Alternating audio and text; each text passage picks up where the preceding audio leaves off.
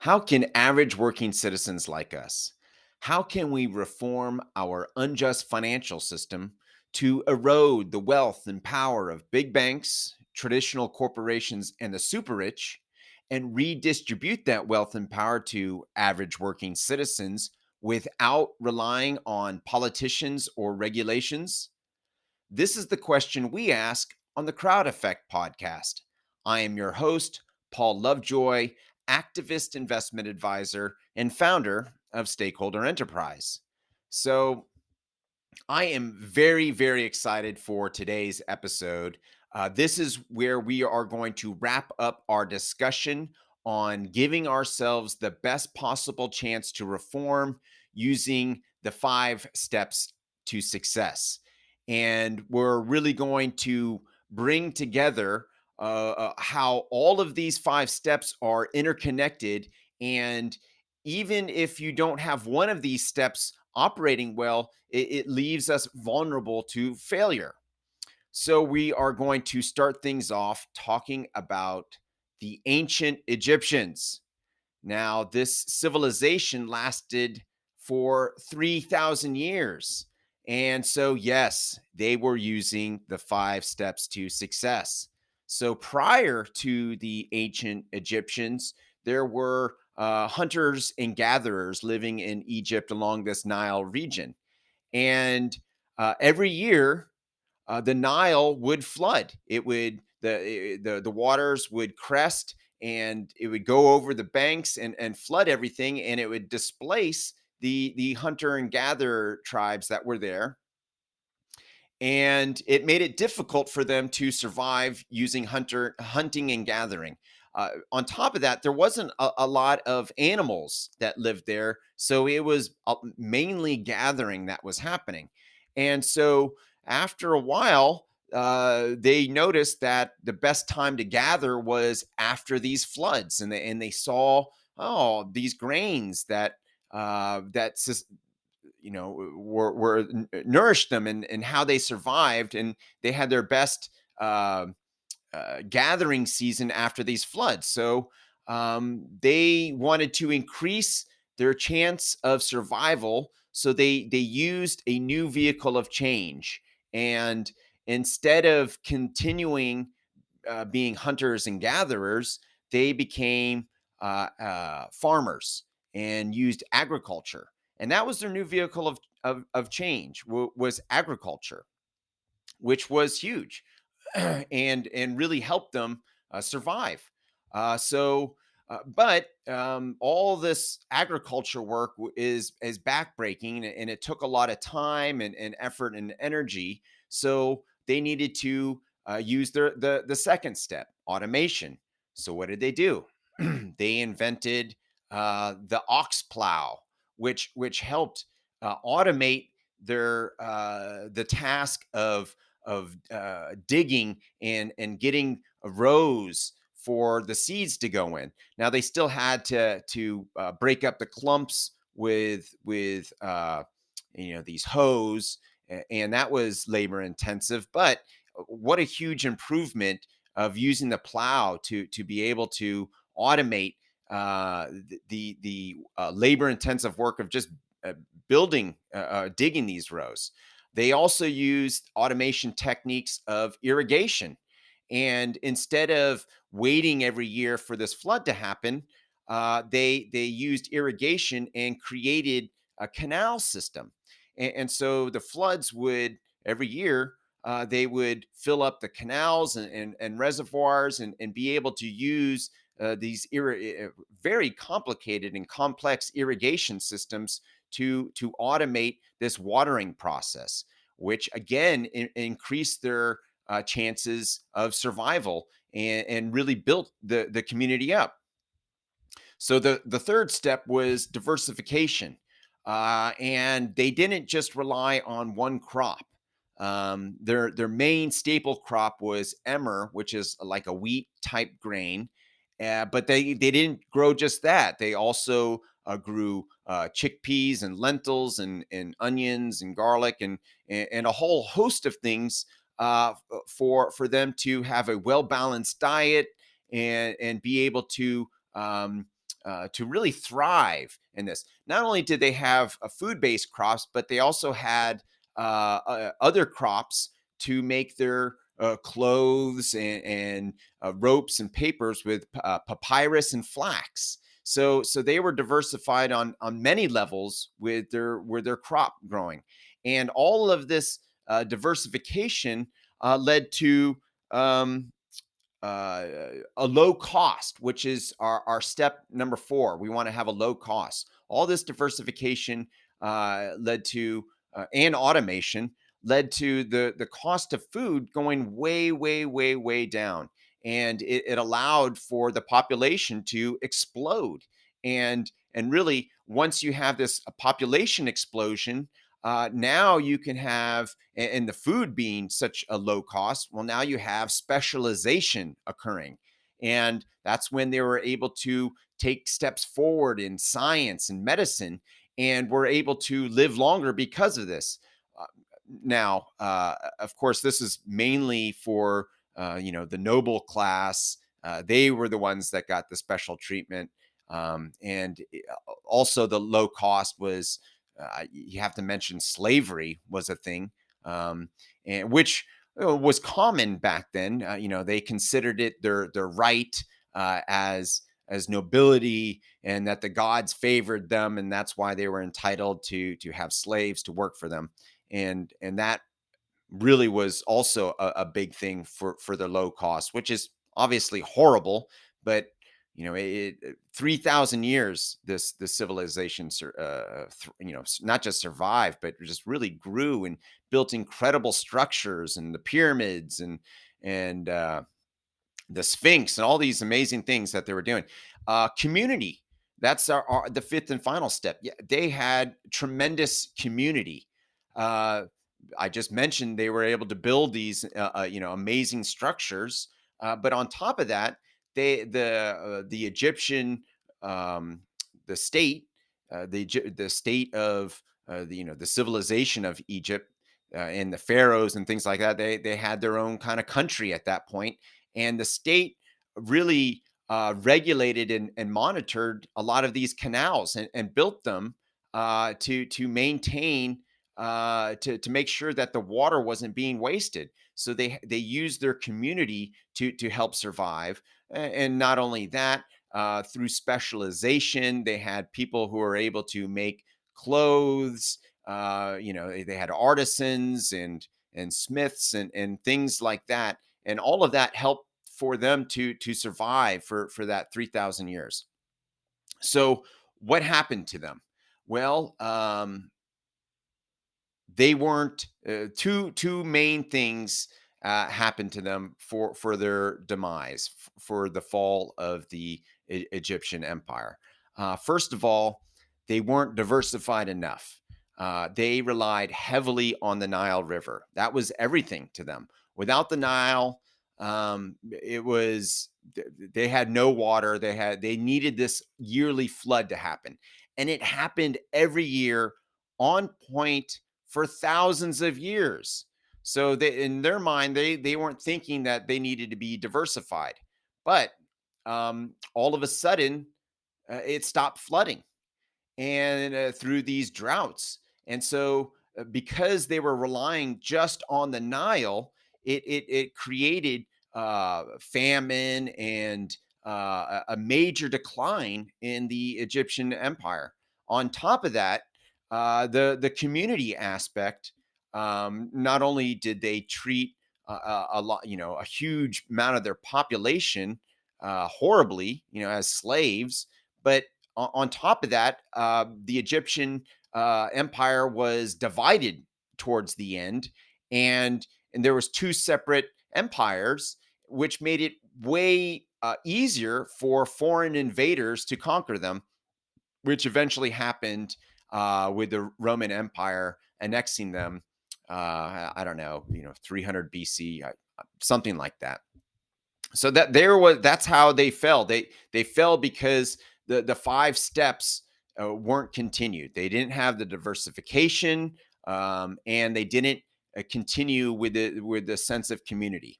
Okay, so how does the Egyptian Empire have you know, what does that have to do with anything of reforming a financial system? Okay, so let's talk about the traditional vehicle of change in uh, United States of America, which is our uh, political uh, political action, political process. That's that's the vehicle of change that we use. Democracy, which is wonderful. It, it gives uh, you know uh, uh, everyone can have a, a a vote, everyone can have a voice, and and it, it has done tremendous things in advancing uh, human civilization. Um, you know, United States of America was really the first country to have democracy. Yes, you had Greek city states uh, where there was democratic process, but it but it wasn't on the scope that the United States uh, was, and it was really uh, uh, the first you know real country that that had a, a, a real democracy, and it inspired the world to um, you know have their own revolutions and create their own democracies. So okay, so vehicle of change, uh, uh, political action, uh, political process. Okay, so it, it, automated. Uh, no, uh, the political process for the most part isn't automated. Yes, we can automate counting votes and, and things like that, but it still requires uh, a large uh, volunteer uh, process to, to to have that happen. Very manually intensive. You know, it, it, you have to go to a place to vote, um, and our voter turnout is horrible. You know, we're, we're less than fifty percent even in presidential elections. So it's not automated. Yes, there has been steps to try and make it easier to vote with the mail-in process. I know in eh, where I live in Hawaii, it's all mail-in, which makes it so much easier for me to vote. I can just you know uh, send it in. But there are uh, states around the country that are, are afraid of uh, voter fraud and they don't want to have mail-in voting. Uh, okay, so it, it's not automated. Is it diversified? Well, somewhat, somewhat diversified. Um, you know, there are two political parties, so we do have a, a diverse choice. And throughout the history of the United States, there have been both political parties in uh, controlling, having power. So, so it is somewhat diversified.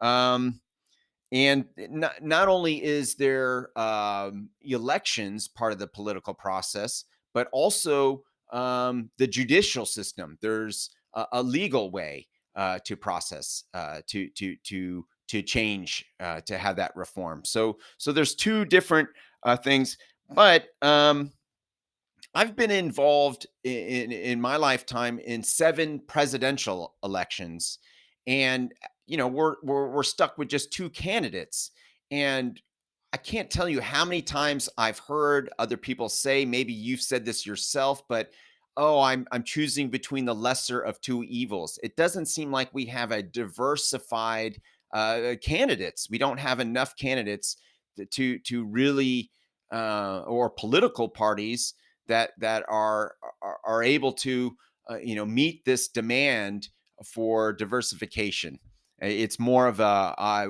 I'm going to go with this party because they're the closest thing that I have, and winning is more important than letting the other guys win. Uh, so it's somewhat diversified, but certainly it can use some improvement on that. Uh, low cost, uh, yes and no. Uh, voting's free. Um, uh, protesting is free. Writing a letter to your congressperson uh, what is that? A stamp, cost of a stamp, cost of an envelope, cost of a, a letter, very low cost. So, so in that regards, yes, um, and that's why it, it has been uh, successful. Is because it's this low cost. Um, but if you're talking about the judicial uh, system of reform, that is not low cost. Uh, you have you have to pay uh, attorneys and, and lawyers and uh, the powerful corporations, the big banks, they're able to afford uh, the attorneys and lawyers, really good ones, and uh, and really eh, there's a uh, been studied. If you have better lawyers, you're going to win most of the time. Okay, so low cost, yes and no. Uh, community. Well, um, there is a, a community. Uh, uh, you have really, you know, kind of two communities. You have a liberal community and a conservative community. So it, it's not a it's hard to think of an American community in, in a sense. Uh, there is, but we're, we're very divided, and I, I, don't think that's a stretch here. And in fact, we're divided within uh, uh, the liberal and conservative communities. In the liberal community, you have uh, you know your democratic socialists, progressives. You have your uh, academics. You have uh, you know liberal elites, and you have you know, oh, kind of more of a working class liberal as well. Um, and then on the conservative side, it's also very divided, where you have uh, nationalists and populists, you have um, uh, religious and Christian conservatives, uh, you have uh, uh, you know your Wall Street type conservatives, and also uh, just your regular working class conservative as well. So community there is a community that helps your specific little tiny group well, not that tiny but it's divided so you have a community if your uh, your community is the progressives then yes they support you and look after you and, and trying to help but it, it doesn't you're not looking after the entire american community so in some ways it, it's suffering the, the same uh, problems that uh, ancient egypt has has suffered uh, uh, with with community. Okay, so let's move on and talk about uh, a different vehicle of change, the vehicle of change that uh, I've been talking about, and the reason why I started this company is because of this new vehicle of change that has been presented to us. It's amazing. Crowd investing, crowd investing. Now, if you haven't listened to episodes three, four, and five, then what I'm going to be talking about may not make a lot of sense. So, so go back and if you haven't listened to those episodes, pause this one right now. Go back and listen to episodes three, four, and five. Uh, it's uh, episode three: how to stop uh, the abuse from banks. Uh, the next uh, four is how the super rich uh, legally rigged our financial system. Episode five is home ownership uh, uh, for all. So, so if you haven't listened to that, what I'm going to be saying may not make a whole lot of sense. Okay, the vehicle of change, crowd investing. Is it automated? Yeah, it's automated. Um, there are many different uh, uh, crowd investing platforms where it automatically uh, drafts money out of your bank account uh, on a monthly basis. Some of them even do it on a weekly basis if, if you choose to. It, it's not uh, set that it's not a default setting. You do have to choose manually choose to automate. But yes, is it automated? Yes, very easy to automate it. Not only will it automatically draft money out of your account, but once it does, uh, it will automatically invest it uh, into into different projects. So so that's something else. Even if you didn't have auto draft, you can have auto invest. Uh, on top of that, there's auto reinvest. The income that's coming in from the investments can be automatically reinvested.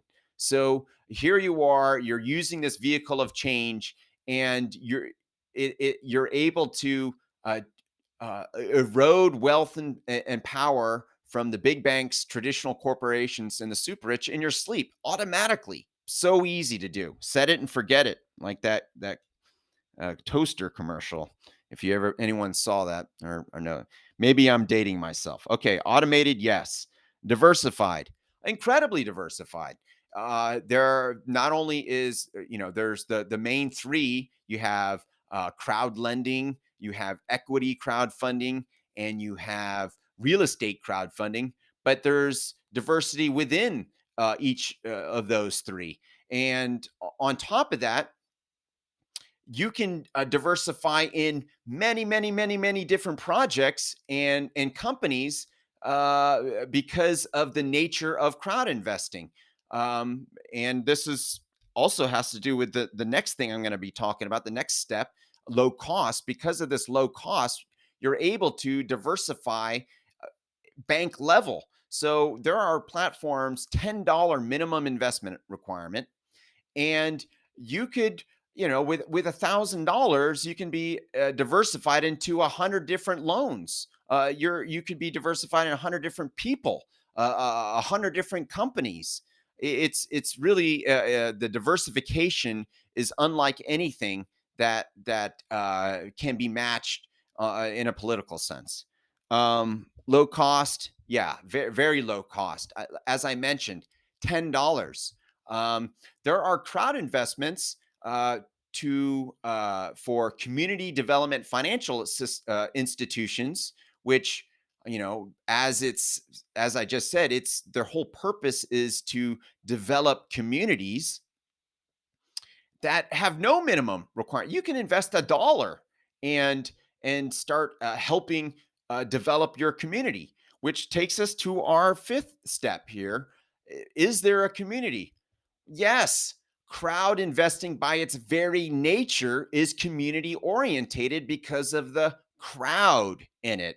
You are joining a group uh, uh of people who have see the same uh, direction. They all want to go. There's no like, oh, should we go this direction or that direction? No, it's everybody wanting to go the same direction, and it's this large group. So it's there's community is built in to crowd investing, as the name states, crowd investing.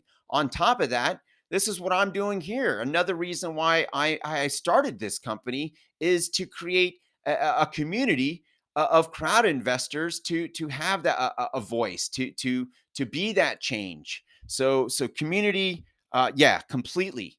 Um, now I I also want to mention not just um, uh, the way to reform. Uh, as I say in the beginning of all of my podcast, I am an activist investment advisor. So we talked about the activism part, about the reform, and we compared crowd investing to uh, political action. Uh, so, but let's, I'm going to briefly talk about the investment advisor part. So, eh, uh, as an investment advisor, I have something called a fiduciary duty. That means um, I am both legally and ethically uh, obligated to look out after my client's best financial interest.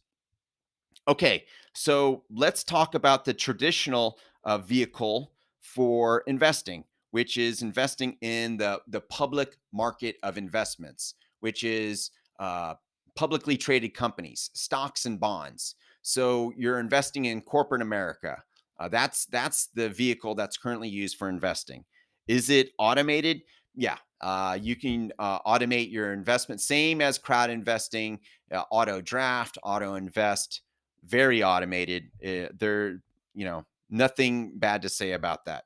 Diversified, yeah, it's cr- incredibly diversified. There's something called ETFs, electronically traded funds, where where you could buy just one fund um, and oftentimes you could you know under a hundred dollars as well eh, uh, for for one share and you can be invested in the entire stock market or uh, it's not just the stock market because you, you're investing in stocks and bonds a, a bond by the way is a loan uh, and typically you're you know it's a corporate bonds is what you're buying um, you can also buy municipal bonds but I don't want to get too much detail uh, about that. Uh, you get in the weeds here.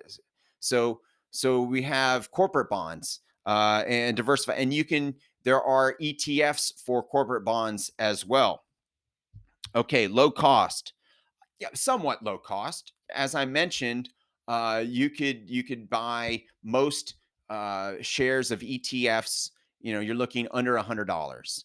Uh, however, with the bonds um, and also stocks, you know, there's penny stocks, there's uh, all, all kind of stuff that you can do to to to. Uh, is it low cost? Yes.